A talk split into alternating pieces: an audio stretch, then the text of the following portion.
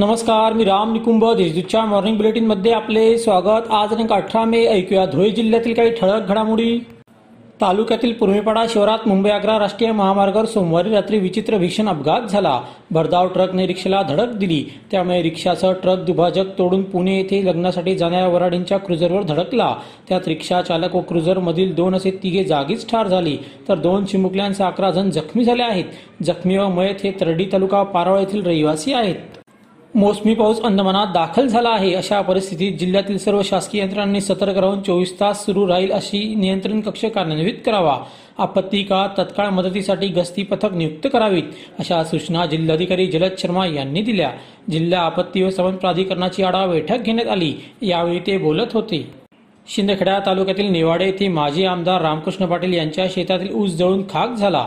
त्या चार लाखांपेक्षा अधिक नुकसान झाल्याचा प्राथमिक अंदाज व्यक्त करण्यात येत आहे. शॉर्ट सर्किटमुळे ही आग लागली. नुकसान भरपाईची मागणी करण्यात आली आहे. मानवी मेंदूवर परिणाम करणाऱ्या गुंगीकारक औषधांची विक्री करणाऱ्या स्थानिक गुन्हे शाखेच्या पथकाने जेरबंद केली. त्याच्याकडून दुचाकीसह नव्वद हजारांच्या औषधाच्या बाटल्या जप्त करण्यात आल्या.